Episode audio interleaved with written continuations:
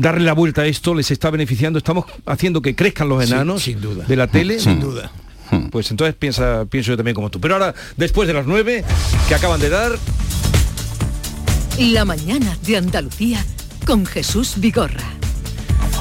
Y con Paco Ramón, que nos pone al tanto en las noticias más destacadas de hoy. Paco, te pues, escuchamos. en un día en el que comienza la campaña de la declaración de la renta, la Junta incorpora nuevas deducciones fiscales en materia de vivienda, educación, también en natalidad. Los gestores eh, recomiendan que revisemos con atención ese borrador que nos da Hacienda, ya que el 35% contiene errores. El Consejo de Gobierno de la Junta va a abordar hoy el reglamento de residuos y fomento de la economía circular en nuestra tierra. También va a autorizar la creación ya de la Agencia de Emergencias de Andalucía. Ya que hablamos de emergencias, se van a adoptar nuevas medidas sobre prevención y extinción de los incendios forestales, como los que estamos viviendo estos días de calor. Los regantes del Guadalfeo en Granada han anunciado en Canal Sur Radio que la reunión entre el Gobierno y la Junta para tratar de desbloquear las obras de canalización de la presa de Rules se ha pospuesto, se celebrará, no como estaba previsto hoy, sino el próximo 24 de abril. Los médicos de atención primaria en Andalucía mantienen la huelga prevista para mañana miércoles,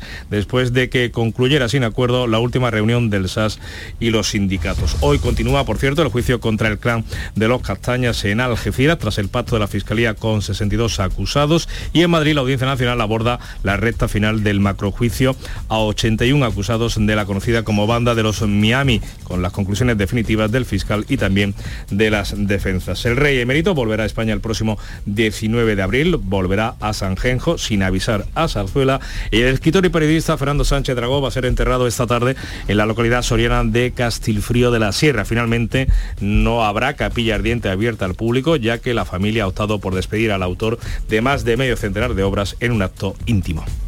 Gracias, Paco Ramón. Eh, tengo muy poquito tiempo, eh, os voy a liberar muy pronto. eh, Voy a liberar, ya sé que eso os hace penar, pero mm, tengo complicado el Día Mundial de- del Parkinson con el consejero, que vamos a repasar varias cosas. Pero me gustaría que, ¿hasta dónde ha llegado esto en los días que llevamos de la parodia? Es que no tiene para mí ni parodia, esa zafiedad que hicieron en TV3 mm, que está creciendo, que desde aquí pues el propio presidente de la Junta ha encabezado la, la- la petición de que, de, de- mm, de que se disculpen y, y ha indignado a todo el mundo. ¿Cómo veis este asunto? Pues mira, yo creo que mm, yo creo que cuando el presidente de la Junta le dice a, a los cómicos eh, rectifiquen, se expone al riesgo de que los cómicos le digan ya puedes esperar sentado, Y- que y- es lo que han hecho. Eh, yo creo que no era eh, que no era exactamente la respuesta la respuesta idónea. Eh, a mí me parece y por, por otra parte sí me parece idóneo que el presidente de la Junta canalice, catalice la indignación que pueda provocar y que evidentemente, sobre todo en determinados segmentos, es una indignación importante. ¿no? Yo creo que mm, yo creo que hay que aprender a, em, a situarse en, en- en- y no lo digo eh, estrictamente por la respuesta del presidente de la Junta, sino en general, por la, la- la respuesta indignada. Yo creo que hay que aprender a situarse en estas, en estas mm, expresiones de comicidad chocarrera, chusca, zafia eh, y vulgar. Hay que aprender a situarse también un poco por encima de ellas. No, no, no, porque en la medida en que tú te ofendes y, y- y- y- y- y transmites esa, esa mm, hipersensible eh, ofensa, le estás dando, eh, les- lo estás convirtiendo en un éxito, es decir, le, le estás dando sentido a lo que tú estás diciendo que no tiene ningún sentido y le estás dando autoridad a lo que tú dices que no tiene ninguna autoridad y no la tiene de hecho. Por tanto, yo creo que no, yo creo que mm, eh, yo creo que la- lo que había que, que hacer, evidentemente, otra cosa es que, que la RTVA presente a través de la Forta y diga, oiga, esto no es.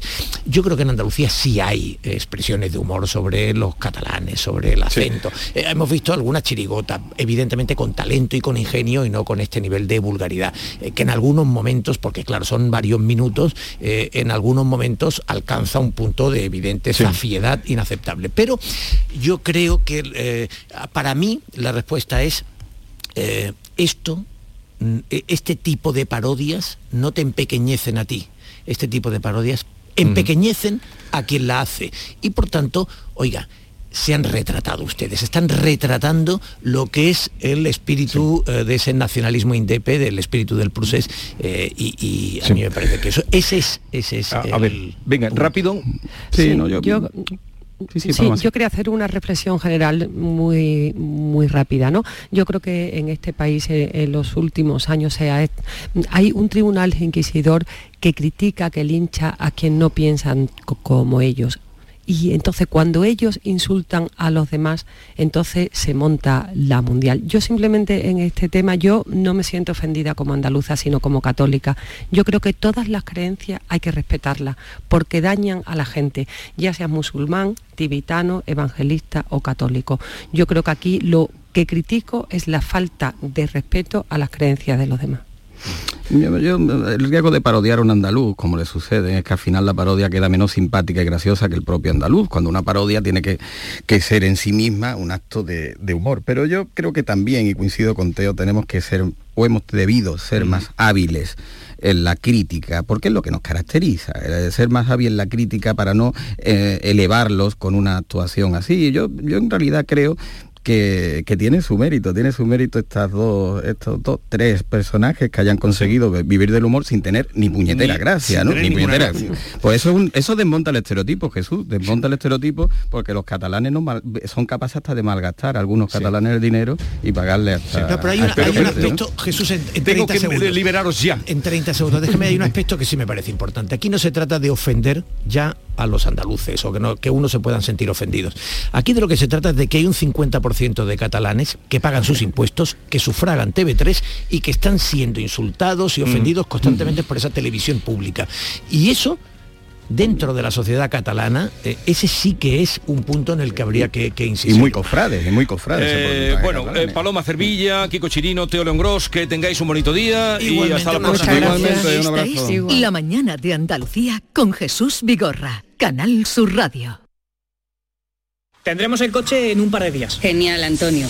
Bueno, ya sabes que confío en ti, vamos, como si fueras mi propio hijo. Bueno, y en Rubén, ese se llama Rubén, ¿no? Sí, Rubén. Pues los dos, es como si fuerais mis hijos. Madre no hay más que una. Claro que por 17 millones a lo mejor te sale alguna más. Ya está a la venta el cupón del Extra Día de la Madre de la 11. El 7 de mayo, 17 millones de euros. Extra Día de la Madre de la 11. Ahora cualquiera quiere ser madre. A todos los que jugáis a la 11, bien jugado. Juega responsablemente y solo si eres mayor de edad. Aquadeus, ahora más cerca de ti, del manantial Sierra Nevada, un agua excepcional en sabor, de mineralización débil que nace en tu región. Aquadeus Sierra Nevada es ideal para hidratar a toda la familia y no olvides tirar tu botella al contenedor amarillo. Aquadeus, fuente de vida, ahora también en Andalucía.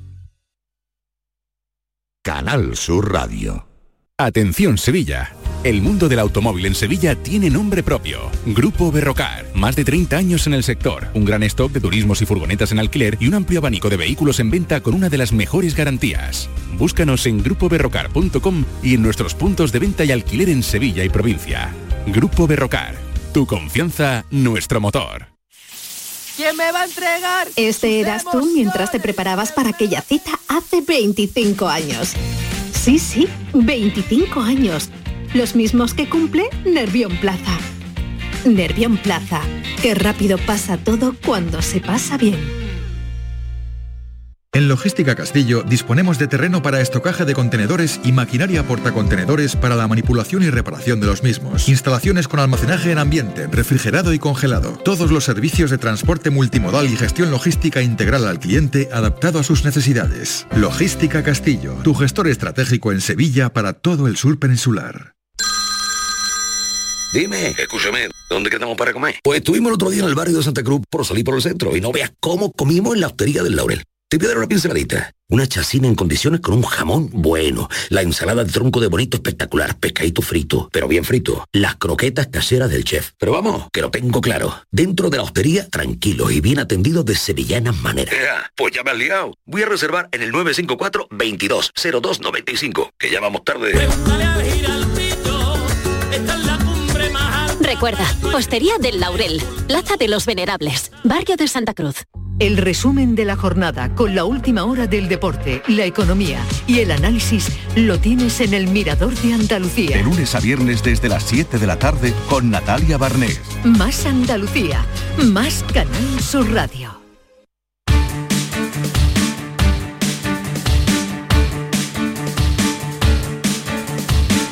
Esta es La Mañana de Andalucía con Jesús Vigorra. Canal Sur Radio. 9-10 minutos de la mañana, eh, sintonizan Canal Sur Radio, la mañana de Andalucía, y como les anunciaba hoy está con nosotros Ramón Fernández Pacheco, es el consejero de Sostenibilidad, Medio Ambiente y Economía Azul y a su vez portavoz de la Junta. Consejero, buenos días. Hola, muy buenos días.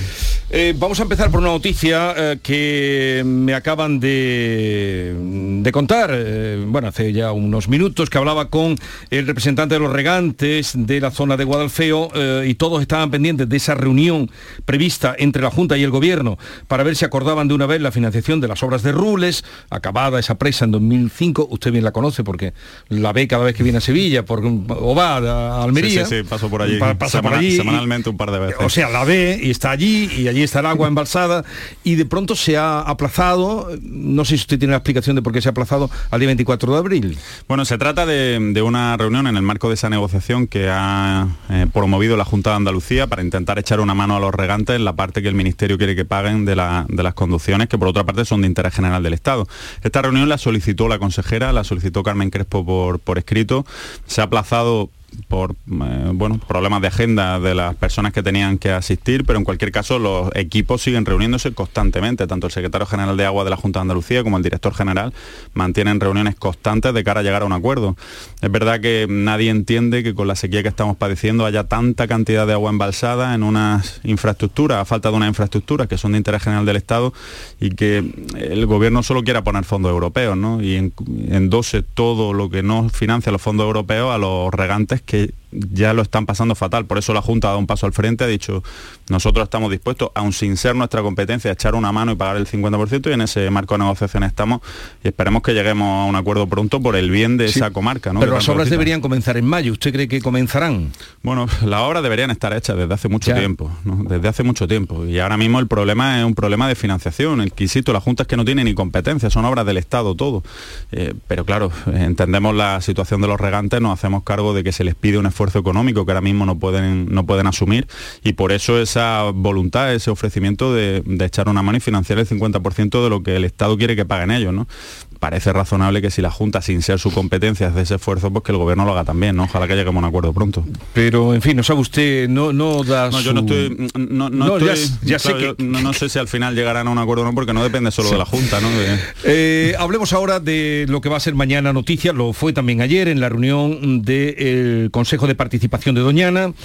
Mañana se presenta la proposición de ley de mejora de ordenación del regadío del Condado de Huelva, creo que es el nombre, o más amplio, que afecta a los términos de Almonte, eh, Bonares, Lucena, el puerto, en fin, la zona norte, como le llaman, o la, la corona norte del Parque de Doñana.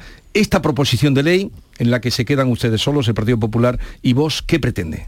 Bueno, a nadie se le escapa que existe un, un problema social en esa zona de la provincia de Huelva, en el norte de- del Parque Nacional, un problema social que tiene que ver con la situación injusta a todas luces que están padeciendo unos agricultores como consecuencia de- del plan de la corona forestal que se aprobó en el año 2014 y que dejó a unos agricultores que no tenían por qué eh, fuera de, de esa ordenación para, para poder desarrollar su actividad.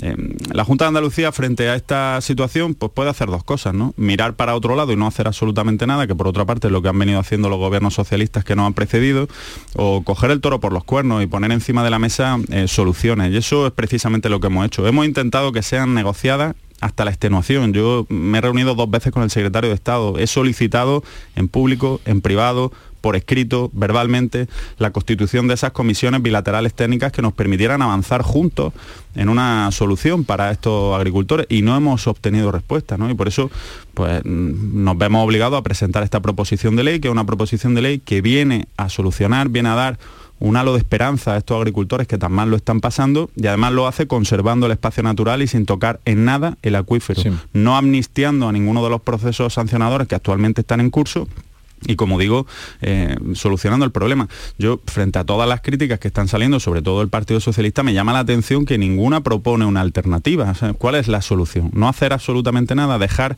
Ayer los alcaldes en el Consejo de Participación hablaban de despoblación, hablaban de que sus pueblos se estaban muriendo, hablaban de desesperación, y yo creo que no, no podemos mirar hacia otro lado.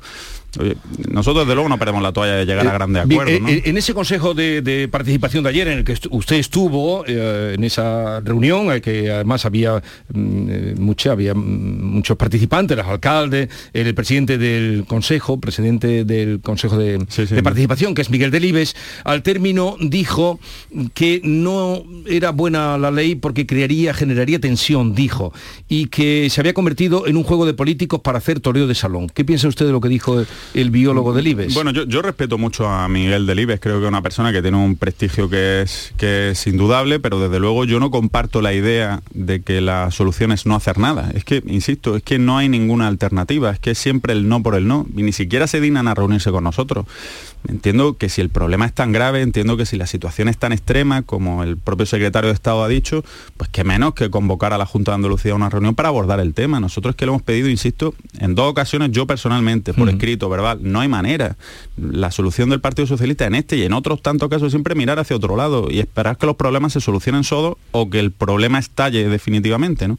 Y desde luego la Junta de Andalucía no está dispuesta a que eso suceda. Por eso presentamos esta proposición de ley que no será perfecta, por eso inicia ahora su trámite parlamentario. Hay que dejar claro que no se vota mañana, mañana es su toma en consideración en el Parlamento, ahora inicia un trámite en el que se escuchará a todo el mundo, se podrá mejorar el texto y ojalá que el Partido Socialista se sume a lo que yo entiendo que es el sentido común, ¿no? Intentemos ayudar a esa situación, a esos agricultores, estamos hablando de entre 600 y 700 familias de la, provincia de Huelva, y hagámoslo sin perjudicar a Doñana. Mm. Doñana es la gran joya patrimonial desde el punto de vista ambiental, no solo de Andalucía, sino de toda España, el humedal más importante de toda Europa y a nadie se le ocurre que esquilmemos el acuífero de Doñana, a nadie se le ocurre que perjudiquemos a Doñana. Esa es una línea roja que el gobierno de Juanma Moreno no va a franquear nunca, pero no hacer nada no puede pero, ser. Consejero, declarar esa zona como de regadío, que en el fondo es lo que, bueno, la ley es muy amplia, pero digo para que nos entiendan todos los oyentes, los que están ahí bien lo saben, todos los que están en Huelva, pero digo los que nos oyen también en su tierra, en Almería y en toda Andalucía.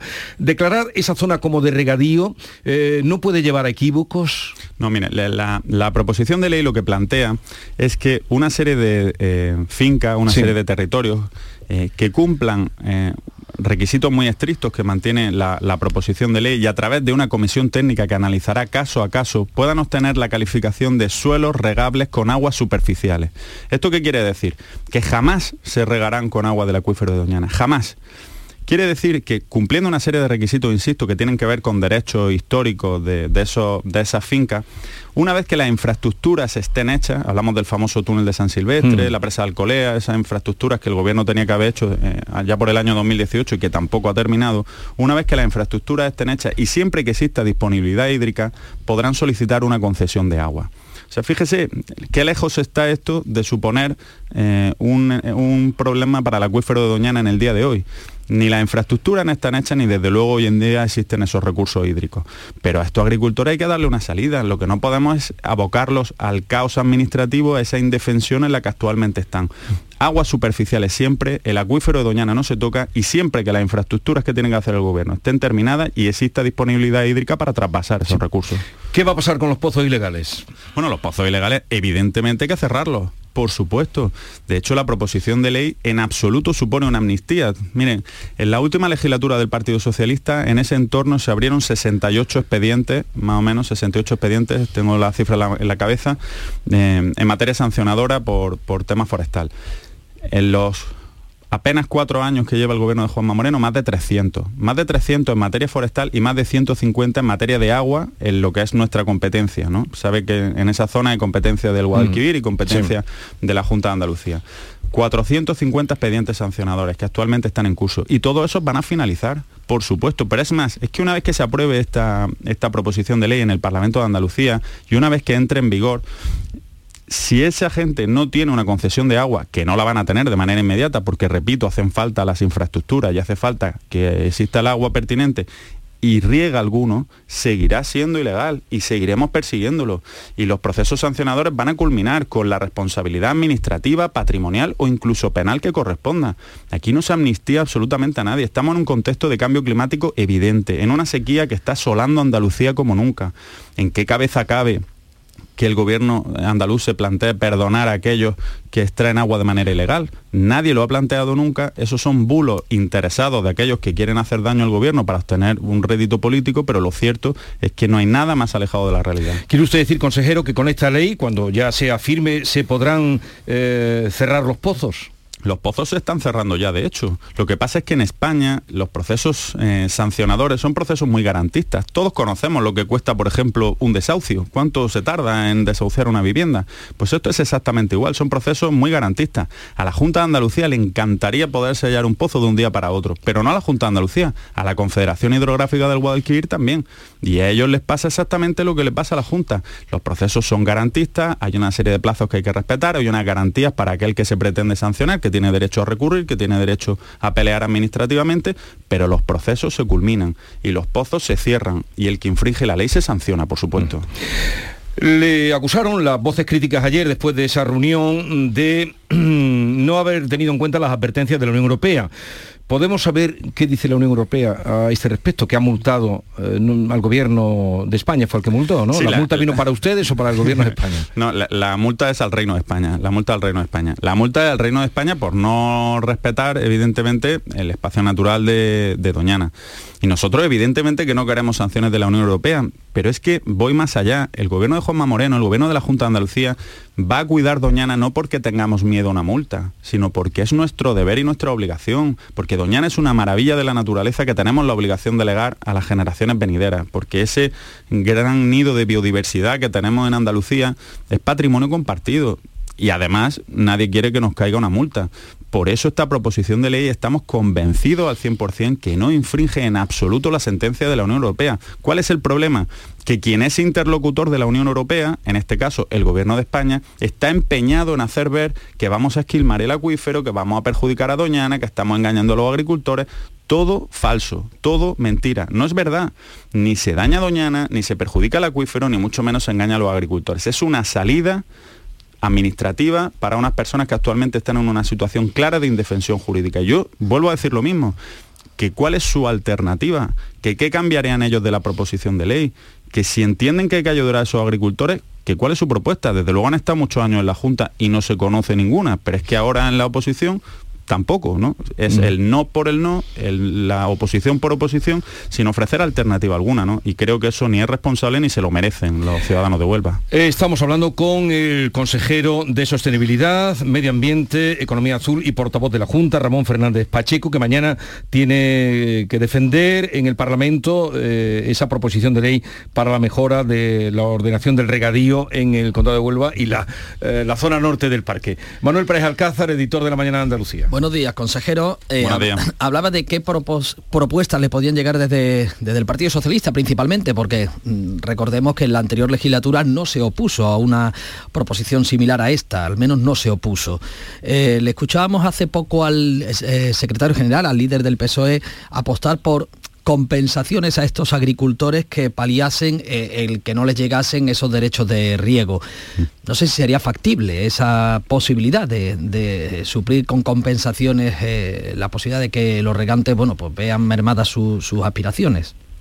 Mire, la, la propuesta del Partido Socialista, que ha sido eh, siempre la crítica por la crítica y sin ofrecer alternativa, es verdad que hace unos días el señor Juan Espada eh, habló de compensaciones, sin especificar qué compensaciones, sin especificar en qué concepto, sin especificar en qué cuantía y pidiéndole qué a los agricultores. ¿no? Un brindis al sol de aquel que se siente acorralado porque desde Madrid le dicen una cosa y en Huelva le exigen justo lo contrario.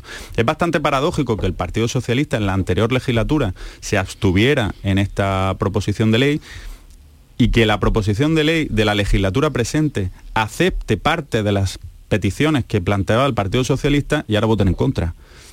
Es que el señor Juan Espada en demasiadas ocasiones es preso de los dictámenes de Ferraz. Yo creo que todo el mundo agradecería en esta comunidad autónoma tener un líder de la oposición que no solo repita consignas políticas de Madrid, sino que sea capaz de bajar al terreno, escuchar a los alcaldes. Ayer había muchos alcaldes allí y todos planteaban el, el- el grave problema social, ya no económico, social que existen en esos municipios a los que ha hecho referencia Jesús hace un momento. Claro, y, cuando desde la oposición lo único que se dice es no, no, no, no, no, todo me parece mal, pero soy incapaz de concretar una sola medida, Pues... Eh, eh, al margen ya de la situación de, sequía, quería preguntarle por algunos temas de actualidad. Hemos conocido esta misma mañana los datos de ocupación en la temporada de Semana Santa turística. Lo ha hecho público el propio presidente. Hablaba de un millón de visitas, que es un dato sin precedentes. Bueno, la lluvia que ahora no llega y que es acuciante, pues parece que ha dejado también unos días espléndidos en Semana Santa. Bueno, eh, yo creo que todos coincidimos en que hemos tenido una Semana Santa magnífica, maravillosa desde el punto de vista del turismo. ¿no? Por primera vez hemos superado la cifra, la icónica cifra del, del millón de habitantes en, de visitantes, perdón, el millón de visitantes a, nuestra tierra. Todas las cofradías han podido salir con normalidad, han procesionado eh, estupendamente por las calles de Andalucía. Creo que hemos proyectado la mejor de nuestras imágenes y eso al final tiene un reflejo también en el empleo, en la creación de riqueza y en el bienestar de todos. ¿no? Ha subido el gasto medio por habitante, han subido el número de visitantes y es que Andalucía se consolida como el gran motor económico de, España y el turismo como uno de los principales motores económicos de, nuestra tierra. ¿no? Yo creo que es una industria eh, sostenible que por la que tenemos que apostar, en la que estamos posicionándonos fuerte y tenemos que seguir por esa línea. ¿no? Magnífica noticia para todos los andaluces, otra más. Eh, y al margen de esta buena noticia, eh, nos llega desde Cataluña en las últimas horas también una noticia que ha hecho sacudir la opinión pública. El propio presidente de la Junta pidió una rectificación a ese programa de la televisión pública catalana eh, con la mofa, ¿no? la broma que se hacía en torno a la Virgen del Rocío. No sé si han recibido alguna respuesta por parte del programa o de la cadena eh, TV3? Bueno, se trata, no sé hasta qué punto tenemos que darle más protagonismo a quien no se lo merece, ¿no? Se trata de una falta de respeto absoluta, sin ningún tipo de gracia. Aquí en Andalucía entendemos la broma como parte de nuestra vida, la sátira lo acepta prácticamente todo pero, pero lo que no se puede uno es reír del acento, de las costumbres y de las creencias mayoritarias de todo un territorio, solo por fines políticos, ¿no? Porque además se han, ha quedado muy a las claras cuál es el fin con la contestación que le han dado al presidente, ¿no? Ha dicho que no, que puede esperar sentado una disculpa. Pues yo le diría que no solo no vamos a esperar sentados, sino que vamos a esperar de pie, con la frente bien alta y orgullosos de lo que somos, de cómo hablamos y en lo que creemos, porque eso es Andalucía y desde luego en los últimos tiempos nos va bastante mejor que a ellos. ¿Y no, teme usted que em, al plantarles cara de esa forma mm, les hagan crecer como dice el refrán de me crecieron los enanos. Bueno, eh, es verdad que probablemente hay mucha gente que no hubiera tenido noticias aquí, por suerte o por desgracia, no escuchamos ni vemos TV3, ni falta que nos hace vaya por delante, pero desde luego no podemos permitir ¿no? que se rían de nuestro acento, que se rían de nuestras creencias, que se rían de nuestra manera de ser. Es que es un ataque frontal a lo que somos los andaluces, ¿no? más allá de la creencia religiosa que tenga cada uno, cada uno puede creer en lo que quiera y la libertad eh, de confesión está plenamente garantizada aquí y en todos sitios, mm. pero no se pueden de Andalucía solo por fines políticos, lo han dicho, ¿no? Al final, eh, con la contestación y la reacción que han tenido, pues se han quitado la careta, ¿no? Y pues, lo fácil que hubiera sido decir, oye, pues ha sido desafortunado, pedimos disculpas, los andaluces son estupendos y además han ayudado en mucho a crecer a esta comunidad autónoma que nos da de comer, que es Cataluña. Usted que es muy activo en redes, ¿ha visto mm, cómo le ha plantado cara a Teresa Rodríguez? Lo he visto y me ha hecho gracia. Me ha qué le parece? Muy bien, muy bien. Me ha parecido contestación inteligente. y directa. directa, sí, sí. y bueno, otra cosita más antes de terminar. Eh, se cumple ya eh, el tema de los incendios, el periodo para los incendios controlados, cuando estamos en la situación que tenemos. ¿Qué va a pasar? no sé, es estos días cuando se cumple, ¿no? Sí, bueno, eh, otra consecuencia más del cambio climático que estamos padeciendo, ¿no? Los incendios cada vez suceden antes. Hemos tenido este fin de semana un incendio bastante complicado en la provincia de Cádiz, en Tarifa, que ya por fin está controlado y están ultimando su extinción en Jimena la Frontera, otro que ayer también se dio por estabilizado y es por eso que hemos decidido hoy mismo eh, elevar el nivel de, a nivel medio el riesgo por incendios forestales. Esto supone que se van a incorporar en torno a otros 2.000 eh, efectivos del Plan Infoca para estar desplegados. Ya tenemos 2.500 eh, desplegados por todo el territorio. se irán incorporando también paulatinamente nuevos medios aéreos con el objetivo de estar preparados. ¿no? Hemos prorrogado también la prohibición de quemas en los entornos forestales. expiraba ayer la prohibición primera. Le hemos dado otro, otro plazo más y seguiremos monitorizando la situación para para, ir tomando decisiones, ¿no? Tenemos que ponérselo difícil a los incendios forestales, ¿no? ¿Y hasta cuándo han prorrogado? Otros 15 días. Otros 15 días más. Sí. Pues, eh, ¿alguna cosa más? Sí, nos llega una, una protagonista ilustre de la política nacional, nos llega a Andalucía, se va a instalar en Jerez de la Frontera Inés Arrimadas. Hemos visto que en los últimos días muchos de los cargos de ciudadanos en, Madrid han pasado a engrosar las listas de Martínez Almeida. No sé cómo ven ustedes la llegada de Inés Arrimadas para afincarse en nuestra tierra, bueno, en su tierra también, claro. Bueno, pues es su tierra, es su tierra porque, porque ella es de Jerez, aunque se fue a Cataluña. Fíjese, yo, a mí me pasó todo lo contrario, yo nací en Barcelona y acabé en Almería, ahora en Sevilla. bueno, pues eso es España, eso es una maravilla y bienvenida a Jerez, bienvenida a Cádiz, bienvenida a Andalucía. Que sea muy feliz en esta tierra. Bien, pues Ramón Fernández Pacheco, consejero de Sostenibilidad, Medio Ambiente y Economía Azul, portavoz de la Junta. Ahora, hoy tienen el Consejo de Gobierno. Sí, vamos para allá. Vamos para allá. Pues nada, que vaya bien, gracias por la visita y hasta la próxima. Muchísimas gracias, buenos días. 9.30 minutos, Manolo, hasta mañana. Hasta mañana. En un momento vamos a acercarnos a mm, hablar de el Parkinson. Hoy es el Día Mundial del Parkinson. Esta enfermedad que en España hay 150.000, parece que eh, se podría duplicar en, pocos años y en el mundo 8 millones, para que se hagan una idea de la importancia que tiene. Esta es La Mañana de Andalucía con Jesús Vigorra, Canal Sur Radio. ¿Cómo puedes comprobar que todo esté listo para votar en las elecciones locales y autonómicas del 28 de mayo? Debes figurar en las listas del censo electoral. Puedes consultarlo del 10 al 17 de abril, en tu ayuntamiento, consulado o internet. Pide que rectifiquen si hay algún error. Especialmente si votas por primera vez, si has cambiado de domicilio, si no has recibido tu tarjeta censal o esta contiene algún error. Ministerio del Interior, Gobierno de España. Canal Sur Radio. En Grupo Macho imprimimos etiquetas para multitud de productos, desde aceites hasta inciensos, desde productos de limpieza para el hogar hasta para limpiar la plata, cofrades e impresores desde 1954. Te deseamos feliz estación de penitencia, porque en Grupo Macho imprimimos actitud cofrade. En The Implant nos esforzamos en ofrecer en todo momento los mejores servicios a nuestros pacientes. Por ello contamos con los tratamientos más avanzados en odontología y estética facial. Pero sabemos que no basta con ofrecer servicios clínicos de primer nivel y por eso cambiamos, para seguir siendo como siempre, pero que nos veas como nunca. Descúbrelo en nuestra web www.theimplant.com. Ya se ha ido Paco y otra vez se ha llevado las llaves del coche. Pero niña, que en Ferretería El Bombín, además de puertas acorazadas con sistema anti-bumping, son especialistas en duplicado de llaves de cualquier marca de coche. Pues de mañana no pasa que vaya a Ferretería El Bombín a hacerme un duplicado de llaves de mi coche. Ferretería El Bombín. Te esperamos en Polígono San Pablo, calle Tesalónica y en Triana, calle Febo. Dime, escúchame, ¿dónde quedamos para comer? Pues estuvimos el otro día en el barrio de Santa Cruz por salir por el centro y no veas cómo comimos en la hostería del Laurel. Te voy a dar una pinceladita. Una chacina en condiciones con un jamón bueno. La ensalada de tronco de bonito espectacular. Pescadito frito, pero bien frito. Las croquetas caseras del chef. Pero vamos, que lo tengo claro. Dentro de la hostería, tranquilo y bien atendido de sevillanas maneras. pues ya me has liado. Voy a reservar en el 954 220295 que ya vamos tarde.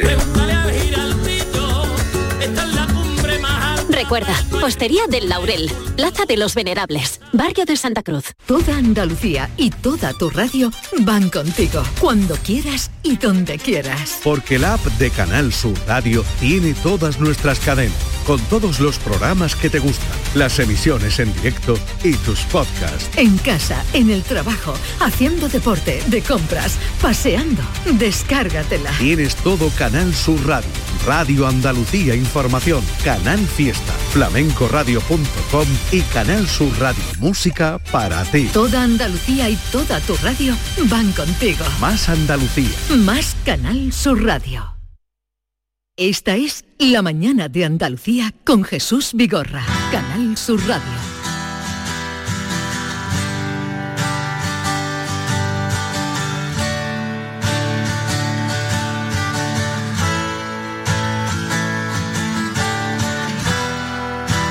Dreamed a I can fly.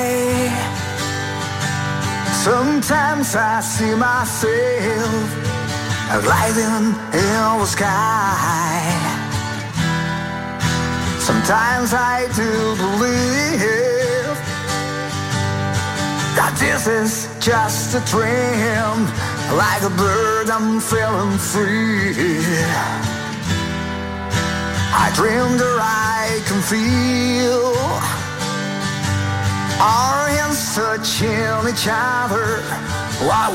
can on the beach.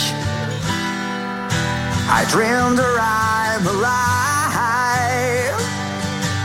I carry you in my arms while look at me and smile. Dream 11 de abril es el día en el que estamos y es el día en el que mm, se conmemora, porque celebrar pues es poco lo de celebrar, se conmemora el Día Mundial del Parkinson. Eh, Maite Chacón, buenos días. ¿Qué tal Jesús? Buenos días. Eh, David Hidalgo, buenos días. ¿Qué tal? Buenos días, Jesús. Esto ya lo sabíais, ¿no? Esto que acabo de decir. Claro, hombre, y, Eh, y- y lo tenemos estudiado y preparado. Exactamente. Como- Porque está con nosotros el doctor Javier Abril, ya ha estado en alguna otra ocasión en nuestro programa, es neurólogo del Centro de Neurología Avanzada, eh, que tiene presencia en varias ciudades de Andalucía, experto en Parkinson y es la persona que mejor podríamos traer hoy acercarle a acercar a nuestro programa y acercarle a ustedes. Antes de saludar, esta canción que estamos escuchando del grupo Eternity, ya lo sabes tú, ¿no? Eh, Maite? Sí, sí, este esta es el canción. grupo Eternity y esta canción que se llama A Dream That I Can Fly, sueño que puedo volar, eh, los beneficios de este tema pues van a estar directamente destinados a la lucha contra el Parkinson. Doctor Javier Abril, buenos días. Buenos días a Buenos todos. Eh, buenos días, gracias por la invitación y poder participar esta mañana y hablar un poquito más del, del Parkinson. El Parkinson en España, los datos que tengo son eh, que hay 150.000 personas que padecen esta enfermedad de Parkinson en España, pero que con la longevidad que, que afortunadamente hay en este país, esta cifra podría eh, ir al alza, no sé en qué proporción, pero eh, que va superándose, ¿no? En realidad esta cifra viene manejada ya desde hace unos años y, y creemos que la incidencia sí que ha ido aumentando y esto está en cerca de 170, 180 mil. Incluso hay grupos que hablan de 200 mil pacientes eh, a nivel de España y sobre todo una incidencia alta anual porque se están diagnosticando 10 mil pacientes por año, que ese quizás es el registro más oficial y más certero que podamos tener desde luego en cuanto a la, a la frecuencia de la enfermedad en, en España, que es un dato muy real. ¿no? 10.000 pacientes por año.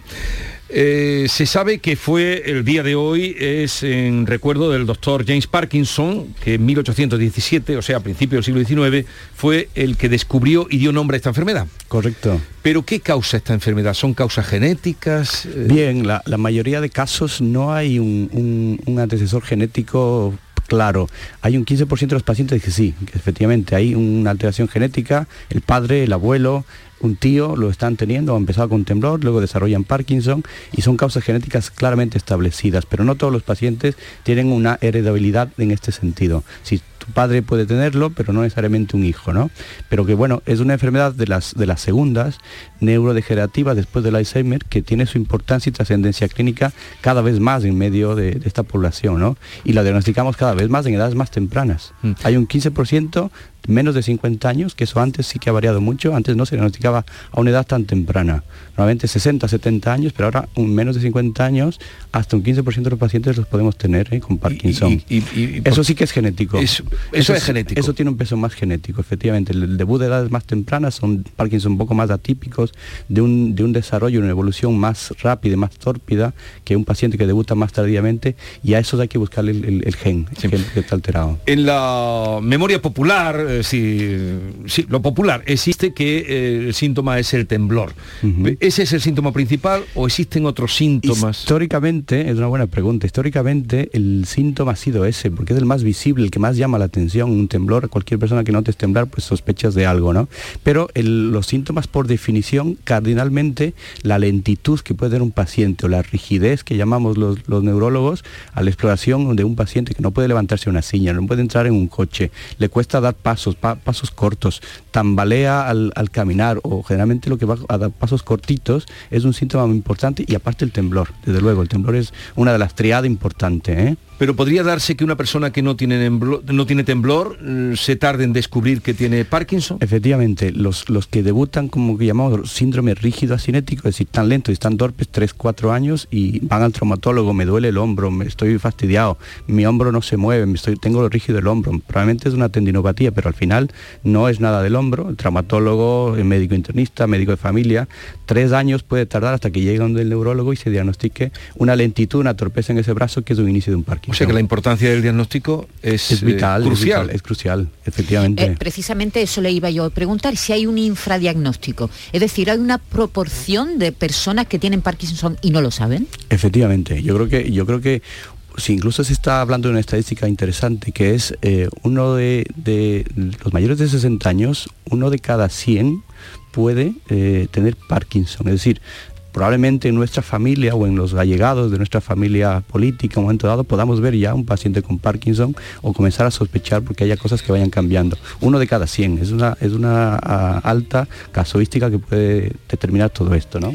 En el caso contrario, doctor, habla usted de- de si- del síntoma motor del temblor, pero puede ocurrir que alguien tenga ese temblor esencial y no tenga Parkinson también. El temblor eh, puede ser otra cosa que no sea Parkinson. Efectivamente, el diagnóstico diferencial principal está en el temblor esencial, que generalmente es un temblor que viene, ese sí con mucha más capacidad de heredabilidad. La- las familias eh, sí que hay ya, padre, abuelo, hermano, tío con temblor, eso sí que es mucho más frecuente. Y el temblor esencial puede empezar incluso desde la adolescencia. Pero ese temblor no implica tener Parkinson. Efectivamente, porque van los pacientes de hecho evolucionando, van pasando los años y no hay nuevos síntomas, simplemente sigue el temblor, el temblor, el temblor y no hay ningún nuevo síntoma.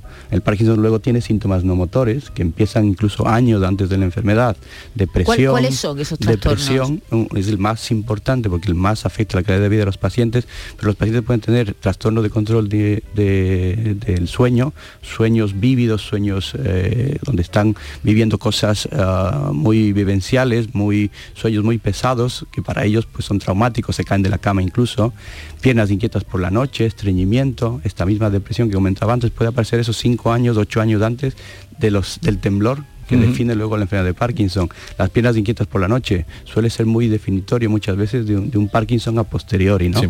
Entonces, estudiamos el sueño de los pacientes para mirar esto muchas veces y diagnosticamos antes de tiempo incluso a algunos, ¿eh? Sí. Y ahora la cura. Muy bien. ¿Tiene cura? Muy ¿Cómo bien. se cura? ¿Cómo se retrasa el empeoramiento de la persona? Al día de hoy no hay una cura. No hay una cura. Hay un tratamiento sintomático. Tenemos la ventaja que en España hay un montón de tratamientos por vía oral y tratamientos no farmacológicos que están muy en boga al día de hoy.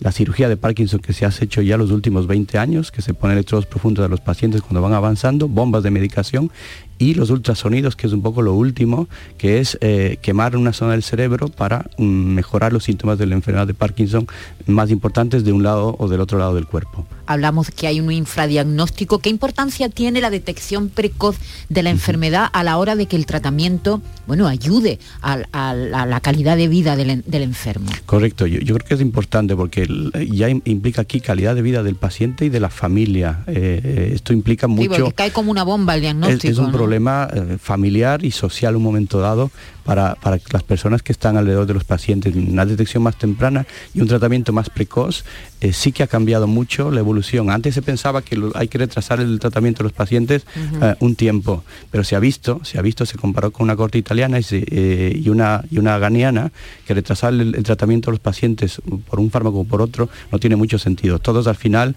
tienen unas ciertas complicaciones de la enfermedad y no, no hay beneficio en retrasar. Mientras más pronto se ponga un tratamiento, mejor. Bien, eh, hablaba usted de en- en las maneras de combatirlo, incluso la cirugía. He dicho que últimamente se está haciendo cirugía. Vamos a saludar a Carlos Tafur, que padece Parkinson, es paciente del doctor Abril, que nos acompaña, tiene 53 años y ha sido operado en, fue operado en el 2018 en el Centro de Neurología Avanzado eh, por cirugía de Parkinson. Él tenía dificultades motoras, eh, en fin. Vamos a saludarlo. Carlos Tafur, buenos días. Hola, buenos días. Me acompaña el doctor Abril, que usted bien conoce, ¿no? Buenos Sí, días. ¿qué tal? ¿Cómo estás? Buenos días. Buenos días, Carlos. Eh, ¿Cómo se encuentra usted? Y cuéntenos, porque eh, usted eh, fue operado de, de Parkinson. ¿Cómo está? Pues me encuentro muy bien, la verdad. Con mi pequeño off y mis on, pero bien. ¿Cómo, cómo ha dicho con sus pequeños? Off y mis on. Off y on. Sí, eso, eso lo define muy bien, es mejor explicarlo. Apagado- en momentos, apagado y encendido. momentos, yo lo he entendido perfectamente. Momentos on quiere decir que está con la medicación, con la optimización o con, la, con el- los electrodos profundos encendidos y eso está en una situación espectacular. El paciente está como si nada, como si no tuviera Parkinson y el momento off es cuando se agota la medicación o hay una, un- una bajada en los electrodos profundos que tiene el paciente y está más lento, más parado, como si no tuviera un tratamiento. ¿no? Ujú. Y eso distingue mucho bien los pacientes. Eh, eh, Carlos, ¿cuándo le diagnosticaron a usted la, que tenía la enfermedad de Parkinson? Pues en el año 2000, do- finales, finales del año 2001. Finales del año 2001. Muy joven, ¿no? ¿Qué edad tenía? Perdón, 2011, 2011, perdón. Eso. Pe- pero aún así, ¿qué edad tenía usted en esa fecha? Pues tenía 41 años. 41 años. Es uno de los casos por Efectivamente. debajo de los 50. Sí, sí. eh, en estos pacientes hay que buscar muchas veces mutaciones del GBA, de un gen, que a veces está asociado a un debut más temprano de la enfermedad. O sea que era genética eh, Sí, en esta... probablemente. ¿Qué, en- qué notaste? ¿Por qué acudiste al médico? Pues noté, vamos, lo que noté fue básicamente que no no se me entendía no no, no se me entendía bien, no gaseaba con el con el brazo izquierdo y después a la hora de teclear en, en el ordenador, pues todas las teclas de, de la mano izquierda se, se iban. O sea, si marcaba la A, pues había muchas A's seguidas. Ajá, Sí. Y en la voz también, ¿no? Eh, A la, a la hora de hablar, En la, ¿no? en la voz, en la voz, en, la, en el brazo que no gaseaba Ujú. y en los dedos. Y, y ha podido usted, no lo sé qué- en qué situación está, ha podido usted eh, con la medicación, después con la operación, hacer eh, mantener su trabajo o hacer una vida, mm, en fin, Pues sí, mi trabajo normal? lo, lo, lo mantuve hasta hace tres años que ya, ya tengo la incapacidad absoluta. Y bueno, la, la vida que, que hago es más o menos normal. Tengo toda, total autonomía para todo. Conduzco, mm, me llevo mis cuentas, ¿no? que Una de las tantas motos que vemos por ahí es conducida por Carlos. Carlos, Carlos lleva moto, es usted motero, y se mueve por la ciudad con por- moto. Por Sevilla sobre todo. Efectivamente, está muy activo en ese sentido. Y ¿eh? claro, algunos de estos síntomas no motores que menciona el doctor, eh, la pérdida del olfato, trastorno del sueño, esas pesadillas, ¿ha sufrido usted alguno de esos síntomas? mm, no trastorno del sueño apenas, pero el olfato sí lo tengo totalmente perdido. Ah, eso no, no hemos hablado antes que el olfato, la pérdida del olfato es otro Es síntoma. otro síntoma de previo a la enfermedad. ¿eh? Muchos pacientes van perdiendo el olfato. Claro, pensamos en COVID, ¿no? Cuando hablamos de olfato, Claro. pero en este caso la enfermedad es uno de los síntomas cardinales previos, ¿no? Previos. Pues muchos pacientes pueden tener pérdida de olfato. Y vamos juntando síntomas. Trastorno de sueño con pérdida de olfato, problema de olfato, estreñimiento, depresión. Entonces son síntomas que se juntan y luego nos permiten pensar lógicamente en, en riesgo de, eh, de enfermedad de Parkinson. ¿Y, y en qué proporción la cirugía surte efecto y desde cuándo se aplica la... Usted la hace, ¿no? La, cirugía la, la aplicamos en el Centro de Neurología Avanzada, la estamos haciendo ya desde hace ocho años en nuestro centro, pero en España esto lleva más de 20 años haciéndose y la verdad que es una experiencia muy satisfactoria para los pacientes. Los pacientes lo que cuentan muchas veces es un nuevo resurgir del Parkinson. He empeorado, la medicación ya no me está haciendo efecto, llevo ocho años de enfermedad y ya muchas más pastillas, llevo 10, 12, 15 pastillas.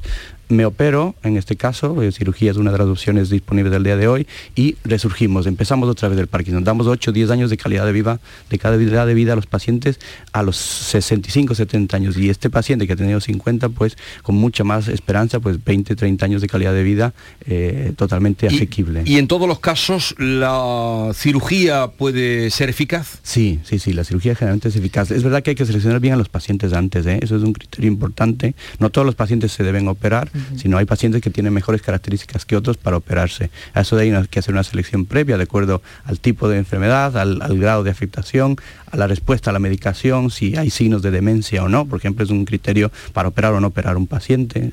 Fallos de memoria que en cinco años implican que la memoria va a fallar, pues mira, pues no, no es candidato a cirugía. Pero, ¿no? pero, ¿en dónde tocan ustedes? Usted que opera, Sí. ¿dónde tocan? ¿Dónde tienen Lo- que esto, es, esto es muy complejo porque luego lo hacemos entre 15 personas que están implicadas y metidas en un quirófano y se- lo que se toca es el núcleo subtalámico o el globo pálido. Son estructuras muy internas del cerebro, mediales, generalmente de los dos lados, se ponen electrodos de los dos lados de la cabeza y, cuando llegamos a la zona profunda, pues eh, lo que hace el electrodo es estimular, dar una corriente eléctrica y estimular las zonas que dependen del Parkinson y con eso mejoramos los síntomas. ¿no?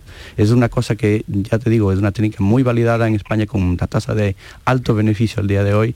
Hay nuevas técnicas al día de hoy también, que son ultrasonidos, que es algo que está muy en boga, pero bueno, eh, los diferentes tratamientos y las diferentes opciones a los pacientes aquí en España eh, da mucho margen, mucho margen para que ellos sientan eh, que no están abandonados ni por una falta de tratamiento oral, sino que tienen siempre alternativas. Una cosa más que estamos haciendo en CNA es, eh, trabajando ahora con magnetismo en el cerebro, ¿vale? Estimulación magnética transcraneal. Estamos intentando ver si activamos la zona motora de los pacientes o a nivel cerebral incluso y mejoramos los síntomas motores, la torpeza motora, la inestabilidad o incluso el temblor. Eso está un poco más en fase de ensayo, pero lo queremos seguir con los pacientes a lo largo de este año. Doctor, ¿hay diferencia de sí. prevalencia entre hombres y mujeres en, este, en esta enfermedad? Sí, eh, es, es curioso. el- en general, por encima de los 60 años que hay más de estadísticas, hay más eh, hombres en general, ¿vale? Pero mm, el- la tasa creciente de mujeres sí que está aumentando los últimos 5 o 7 años y sobre todo es curioso porque se habla mucho de Parkinson y mujer. No se hablaba antes de Parkinson y mujer y el cambio hormonal probablemente tenga un efecto significativo inflamatorio a nivel cerebral y eso haga que ellas respondan un poco diferente incluso a la La medicación menopausia se refiere. tanto menopausia como cambios hormonales que vayan teniendo ellas, mm, generalmente posmenopausia. Posmenopausia. Y es un dato muy interesante que no está muy bien estudiado, la neuroendocrinología en las mujeres, es un dato muy curioso. Hay pacientes embarazadas con Parkinson, un pequeño número, ¿eh? y también la evolución es diferente, totalmente diferente, por ese cambio hormonal que van teniendo ellas. Doctor, ¿cuántas enfermedades están todavía las mujeres por, por investigar? eh? ¿Cómo afecta específicamente a las mujeres? Sí, eh? sí, sí. Eh, Claramente, no solo el Parkinson, Este ¿no? tema de la neuroendocrinología es muy, muy, está tomando boga otra vez, ha estado abandonado algunos años, pero hay, hay cambios muy, muy, muy frecuentes en la misma migraña, el efecto hormonal que puede tener eh, en las mujeres, eh, enfermedades O patologías cardíacas, por ejemplo. ¿no? distonías, patologías cardíacas, digestivas, Mm. incluso, pues hay un componente hormonal interesante. Eh, Carlos, como eh, nos está escuchando mucha gente eh, y ha oído que tú te mueves con tu moto y que haces una vida que consideras pues mm, casi normal o normal, eh, con, con- con esos cuidados, no sé qué le dirías a si los enfermos de Parkinson también estáis asociados o a personas que descubran esa enfermedad, ¿qué, qué les podrías decir en este momento? Pues yo le, la- le recomendaría que se tomasen esto como, como- una carrera de fondo. Esto es un día a día en el cual tienes que, tienes que, tienes que ser consciente de que tienes la enfermedad, aprender a vivir con ella y bueno, y tener la confianza de que la medicación y las distintas técnicas que hay, como la estimulación cerebral profunda en mi caso, pues son, son vías para, para, para preservar la, la enfermedad con calidad de vida. ¿Y tenéis asociaciones también entre los enfermos de Parkinson? Sí, sí, sí, en Sevilla está la Asociación Sevillana de Parkinson, Y luego está el FANDEP, que es un grupo andaluz de trastornos de movimiento que se está moviendo con mucha más fuerza ¿eh? a nivel de toda Andalucía y juntan asociaciones de Parkinson diversas y de otros trastornos de movimiento para un poco vincular y, y atraer eh, lógicamente a las familias para crecer, seguir creciendo. ¿eh? Porque eso ayuda en combatir esta enfermedad. Bueno, pues no sé si quiere, doctor, apuntar algo más. Simplemente decir que mañana tendremos la oportunidad, juntamente con la Asociación de Parkinson, a, a tener una charla abierta para los pacientes y familias en cuanto a los nuevos tratamientos para la enfermedad de Parkinson, los avances en la tecnología y la parte médico-legal, que bueno, está tomando algún cambio en, en- en el tema de lo que es la curatela, ¿no? Ya, ya no, ya no se incapacita a los pacientes, sino ahora se, se denomina un, un curador, un curador que en definitiva toma la representación legal de los pacientes, pero que lo definiremos bien en las sesiones mañanas, pues que será presencial ¿Y y, será, online. dónde será? Para- Esto será en el en Virgen de los Reyes junto a la Asociación de Parkinson aquí en Sevilla. ¿eh?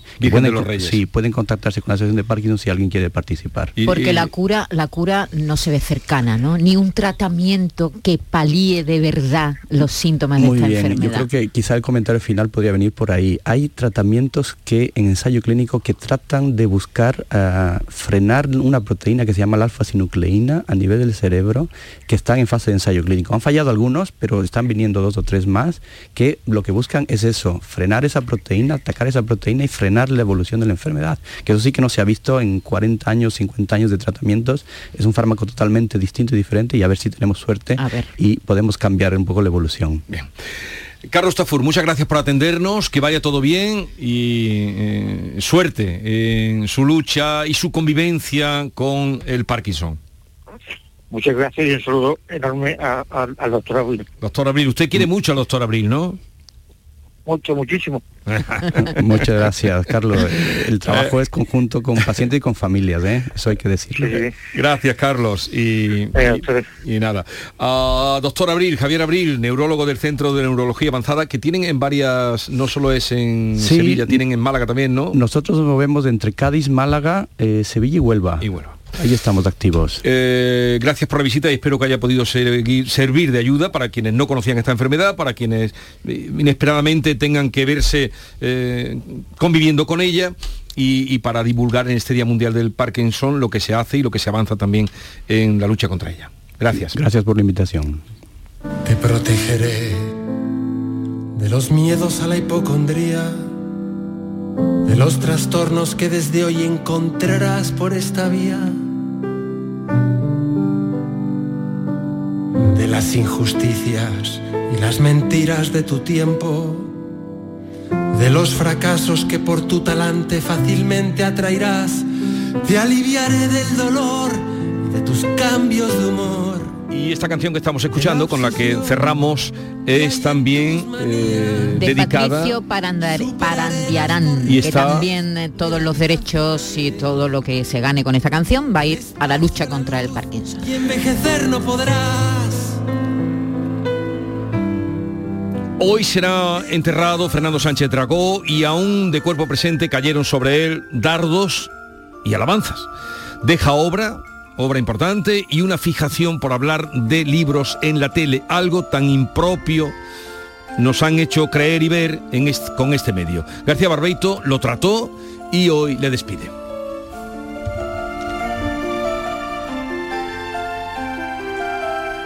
Muy buenos días, querido Jesús Vigorra. Perversos de Sánchez Dragó. Hace más de 15 años, Fernando, nos conocimos y nos quedó una amistad muy celebrada con vinos y con palabras, con ratos de poetas exquisitos, de aventuras, de mujeres y siempre de lo taurino. Te quemaba Andalucía con sus fuegos tan distintos, el flamenco, sus poetas, su luz, su pasión, sus ritos. Tomamos tintos al fresco del patio de Castilfrío, aquella casa de piedra, tu soriano domicilio, donde dormían de pie tus familiares, los libros. Nos unió el toro y el verso fue haciendo todo más íntimo.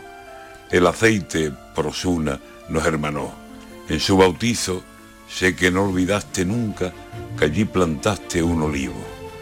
Por Olivenza los toros y por Ronda vaya un tipo de arenero en la Goyesca. Te importaba todo un pito. Fui tu negro, lo callé, aunque ya veo y lo digo, porque ese es un galardón que con orgullo hice mío. Fui tu negro cuando el verso falta en pregones te hizo, que por casa andan las coplas de la mina. No lo olvido. Me llamaste aquel año cuando contaron contigo para pregonar la gloria en Sevilla, lo taurino. Ayer te falló, Fernando, el que era tu gran amigo, el corazón. Fue en la sierra, en tu casa, en Castelfrío, rodeado de tus gatos y abrazado por tus libros, y escribiendo, que escribir era tu vivir, tu sino. Descorcharé una botella del más apreciado vino y levantaré la copa por ti, por el verso limpio, por los viajes, las mujeres, la Soria donde nos vimos, por el Duero de Machado, por todos, todos los ríos. Diré tu nombre en silencio y sonreiré. Has vivido más que mil hombres, Fernando, y has muerto como dormido. En el último viaje, llévate este abrazo, amigo.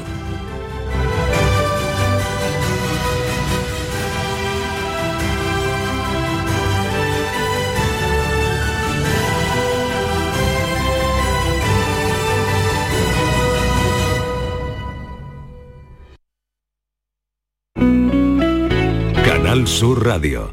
Por fin la casa que estabas esperando en Sevilla. Metrobacesa presenta 10 promociones de obra nueva. Magníficas viviendas unifamiliares y en altura de 1, 2, 3 y 4 dormitorios. Todas con terrazas, piscina comunitaria y junto a la futura Ciudad de la Justicia. Obras ya iniciadas. Descubre más en el 955 25 25 y en metrobacesa.com. Metrobacesa, ahora sí. Oye, pero ¿dónde se enchufa? ¿Qué enchufa ni qué enchufa? Con ePower puedes viajar a donde quieras sin preocuparte. Pero... Libre de enchufes. Nuevo Nissan Qashqai con ePower. Disfruta de la conducción eléctrica, ahora libre de enchufes. Más información sobre Nissan ePower en nissan.es. Acércate a tu nuevo concesionario Nissan, Divesan. Villanueva del Ariscal con sus jóvenes. Los días 14 y 15 de abril te esperamos en el recinto ferial. Podrás disfrutar de los conciertos gratuitos de Robin Torres y DJ David Cueto el viernes 14 y de Juan Lu Montoya y DJ Manu Piedra el sábado 15. Ven a disfrutar con nosotros.